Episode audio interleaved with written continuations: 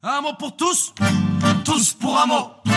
Un mot pour tous, tous pour un mot. Un poken. Par exemple, lui, c'est un poken.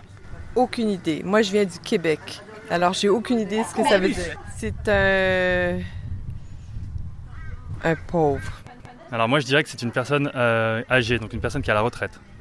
Poken, poken. Il joue au poker et puis les poken. Ou alors il fait des patates et puis on l'appelle poken. Un poken, lui c'est un poken. Il est mignon, peut-être un peu rond, mais mignon en plus. Euh, poker menteur en raccourci. Je sais pas, c'est filou. Lui c'est un poken, je crois que ça veut dire un voleur. Ça a l'air d'être un mot de patois, alors je dirais c'est quelqu'un de stupide. hein. C'est un petit filou. C'est un Pokémon Je sais pas.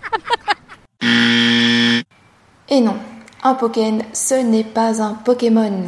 Voici la définition que nous donne Alexandra. Un Pokémon, en Nouvelle-Calédonie, ça désigne un Australien ou une Australienne. Donc Pokémon est un mot du français calédonien.